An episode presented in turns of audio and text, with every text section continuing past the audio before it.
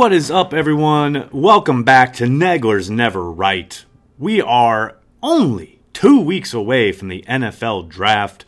Can you feel it? Can you feel the excitement? Can you feel the oversaturation of overanalyzation? Because that, ladies and gentlemen, is where we're going to be living for the next 14 days. That's right. The hay is in the barn, so to speak. Most of the work has been done on all these prospects teams generally have their board set. Yes, they'll still be doing some tweaks, some refinement. Uh, they'll be going over the tape again, etc. But for the most part, the hay is in the barn. They know who they like, who they're targeting. Uh, they're still in the midst of having pre-draft visits, of course, and getting to know some of these prospects. But for the most part, a lot of the you know the majority of the work has been done, and especially on the outside, on the media end of things, we get to sit here now for another 14 days and just pick this thing apart to death. Um, it's my least favorite time of the year. I always, anyone who's followed me for a long time knows, I abhor uh, a good part of what the draft has become.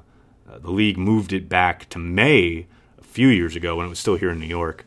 Um, thankfully, they've moved it back up to late April, but you know the draft should be this weekend. Heck, it should have been last weekend. Uh, the, the league's desire to, you know, stretch out the uh, news cycle as long as possible to ensure that they are, um, you know, relevant and in the headlines year long uh, you know, as a re- year long entity. You know that I get it, I understand. That's the reason it's done, but it just makes these next two weeks just brutal because you know we're already seeing that at the top of the draft, especially this year because of all the quarterbacks and there's so much intrigue as to who is going to take who at the quarterback position, um, especially you know for Packer fans and for the Packers themselves. That's of interest because that will undoubtedly push talent down to them at 14. But you know, we're we're seeing all this conjecture about the Browns and who they'll take at one, and now all of a sudden there's interest in Josh Allen, and oh no, it's definitely Darnold. Oh boy, Baker Mayfield could be a sleeper, and we're gonna have that for the next two weeks. So buckle up. It's gonna be a bumpy ride. Um, yeah, that's my announcer voice. Anyway, as when it comes to the Packers, obviously the preseason schedule has been released slash unveiled. Um, getting to see a couple familiar faces. Uh, one of them is coming to Lambeau that week two of the preseason when Morgan Burnett will join the, his new team, the Steelers. Um, and then the week after that, in week three, the Packers travel out west to Oakland to take on the Raiders and to say hello to Jordy Nelson. Um, one interesting nugget out of the preseason schedule: not a not a single primetime game. Uh, obviously, usually the Packers are a bit of a draw nationally. Uh, almost always, I can't remember the last season they weren't on at least one national broadcast in the preseason. Uh, mostly, obviously, the interest would be Aaron Rodgers. Clearly, it's a bit difficult for TV execs to get too fired up about putting the Packers on TV when they know Aaron Rodgers barely plays in the preseason. Now he played a little bit more last year, um, but you know, I coming that aspect of it coupled with the fact that they're coming off a seven and nine year, um, I guess it's not too surprising to see the Packers blanked when it comes to the, the national schedule. I do wonder if that portends anything when it comes to the regular season. Obviously. Uh, I tend to think the Packers will get their full allotment as they have many years in the past when it comes to national primetime games. Uh, but we'll just have to see. I will say it's funny the dichotomy or the kind of the split between the fan base and the media when it comes to the timing of these games. Um, you know, I I talk to you know fans and friends who uh, really love the noon kickoffs in Wisconsin, and you know I used to be kind of in that that in that vein, in that ilk. But man, I like the late late kickoffs now. And I know it sucks on the back end for us because we've got to produce content and it pushes everything back and you know you're there late night in the sta- stadium a lot and blah blah blah but man i don't like getting up and just like getting right to the stadium first thing in the morning um, you know i just i don't know i just i like having that day kind of stretching out uh, anticipation for the showdown to see what might happen what drama might unfold um, plus, you get to see a couple other games in the one, you know, noon, one o'clock slot, what have you. that's just personal preference. That's just me. Um, we'll see what happens with the Packers schedule. Um, you know, obviously not a ton of news. Uh, Packers bringing, like I said, Packers are bringing in uh, pre-draft visits. Definitely taking a different approach under Brian Gutekunst as they are having in plenty of first-round uh, prospects. You know, guys that are projected to go in the first round. Uh, they're certainly not shying away from that, unlike uh, when Ted Thompson was in charge. Um, one thing that kind of caught my eye, you know, obviously I think this has been talked about a bunch online. Um, I think my colleague Tom Silverstein is writing something for it on PackersNews.com uh, later this afternoon. I think Thursday afternoon that's supposed to go up. Uh, is the, are the comments that Aaron Rodgers made um, over, I think it was uh, last week um, on a radio program when he was asked about, he was promoting the MACC Fund, but he was asked about um, you know, would he? I think it was asked in jest, but would he be involved in the draft at all? You know, perched on Mike McCarthy's shoulder, I think was the uh, image that was painted. And you know, Rodgers made no kind of bones about it when he said, you know, it's clear that players play, coaches coach, personnel people make their decisions, and that's the way they want it. Um, and I, you know, I can see both sides of this because I've I've heard from fans who have said, you know, the media is blowing this out of proportion because it did take on a life of its own online, especially on the on the old Twitter sphere. Um, and I get that it feels like oversaturation, but on the other hand, um, if you just connect the dots and draw the lines from his, whether it's his his um, you know, comments about Alex Van Pelt during the Super Bowl, uh, whether it's these latest comments, whether it's comments he's made in the past, uh, taking passive aggressive shots at either Mike McCarthy or or the organization.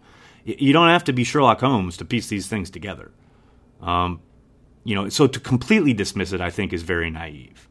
It's clear that Rodgers is unhappy and has you know a bit of a you know something stuck in his craw, so to speak, when it comes to uh, a lack of uh, communication and or outreach from the Packers in regards to personnel moves, moves in regards to Jordy Nelson, um, Alex Van Pelt, etc. Now, he has every right to be upset. He has every right to say whatever he wants out in public. I get that. Um, I do find it unfortunate, especially when it comes to a team and a coach who have never, ever, ever said one bad word about him, even when there are, you know, when he gives them reason to. But, you know, he never misses a chance to take some kind of passive aggressive shot at Mike McCarthy, at the Packers. And I don't doubt that, you know, looming in the background here behind all of this is the contract. And, you know, whether this is angling to try and you know, throw it in into sharp relief that you know the, none of these people are probably employed without Aaron Rodgers. Uh, he has kept this team in serious contention year in and year out. Um, but to that end, you know, Mike McCarthy made a lot of changes this offseason to try to help Aaron Rodgers, whether it's you know trying to improve on the defensive side of the ball with a new defensive coordinator. Um, clearly, there's now a new general manager in place. Uh, a bit of a different mindset when it comes to uh, approaching free agency. But you know, I I like I said, I understand Rodgers is going to be frustrated and he's going to talk. He's going to speak out about those things, and he's not even really speaking out. He's answering questions that he's asked, and he's answering somewhat honestly. And uh, far be it for me to you know begrudge him for that. Uh, but like I say, if you don't think that there's something there in regards to his frustration and his pointed remarks about the organization, um, you know, I think you're being naive. He's clearly frustrated. He clearly uh, wanted to be at least consulted and or uh, talked to about, if not just Jordy Nelson, but you know, offseason moves in general.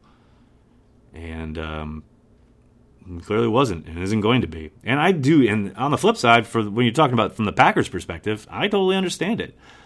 You know, the Packers went through the entire end of Brett Favre's career, with Brett Favre clamoring for signings and trades and things of that nature. Mostly, most the biggest headline obviously was his desire for the team to trade for Randy Moss and his, you know, kind of petulant uh, tantrum demanding a trade after the you know Ted Thompson didn't pull the trigger and Moss ended up going to New England.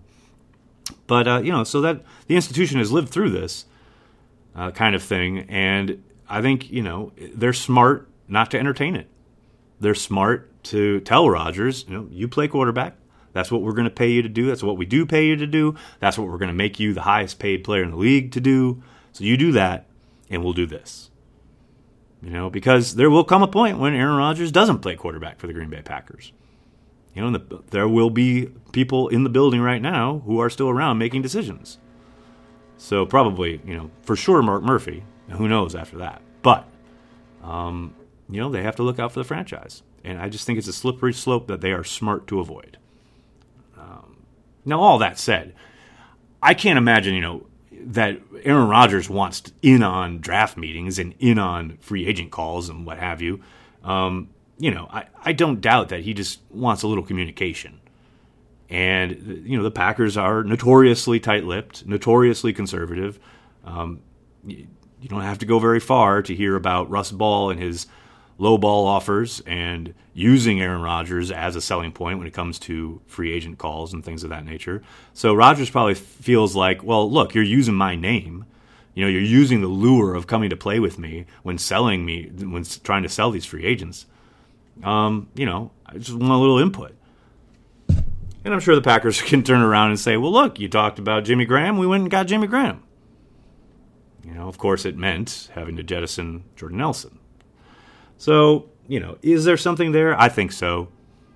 Will it all be forgotten by the time they kick off week one? Probably. You know, because at that point, I think Rodgers will have signed a new deal and this will all just be off-season noise. But it's fun to talk about mid-April. Um, speaking of you know mid-April, the draft coming up, etc. We, uh, like I said, we do have kind of a better idea, kind of handle on how Gutekunst is approaching the draft.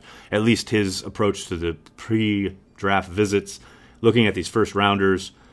It's funny because I've been getting more and more, you know, question questions about, um, you know, who should they take if, you know, if uh, Fitzpatrick and uh, Ward are both on the on the board, if Vita Vea and Harold Landry are both on the board, and look, I you know I've got opinions of my own, but they don't really mean anything, and we can't say anything with confidence without knowing how Gutekunst and the Packers have these guys rated and how they have them graded.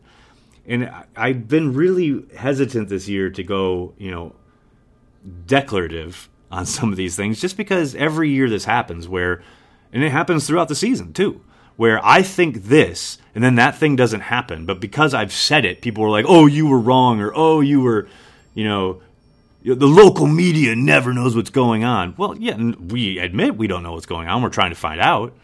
Um, but then you ask us for our opinion and we give it to you and then it's like oh you just didn't even know. Well yeah because I was just talking about what I would do. And nobody wants that. You know, the next team to hire me as their GM will regret it exponentially.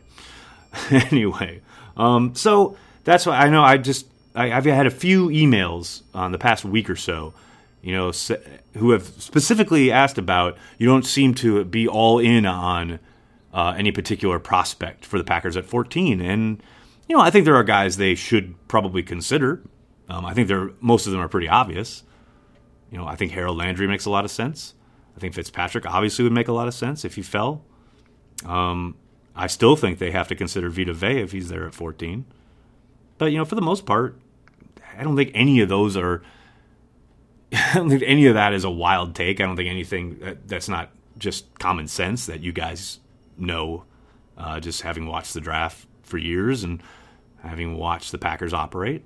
And yeah, Gutekunst could surprise us. He could trade up, maybe targeting Ward to get try and get the best corner in the draft. Maybe he trades down for with a team looking to get, say, you know, uh, trade up and get a quarterback, maybe Jackson, etc. So, yeah, it's just there's so many variables. There's so much unknown. The best part about the draft this year, can I be honest? The best part about the draft is that they're picking at 14 and not at 20 something, and we don't have to wait quite as long for the Packers to be on the clock on Thursday night. Now I say that and I watch them drop down to like 28 or something. That would be just my luck. anyway, um, thanks a lot, everyone. I'm going to jump. Um, thanks so much for listening, for downloading, for making PackersNews.com part of your Packers routine. Uh, make sure you're checking it out.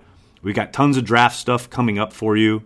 Uh, speaking of that saturation, we we're we are not contributing to it. We are rising above it with the quality of our work. Uh, I think you'll agree. We'll start rolling that out on Monday. Lots of articles, lots of videos. It's going to be great stuff. Can't wait for you guys to see it. Uh, make sure you check that out. Thanks for listening to this podcast. Make sure you check out the Facebook Lives, Twitter, etc. Um, if it's Packers, we've got it covered for you. Thanks a lot, everyone. I'll talk to you next week here on Nagler's Never Right.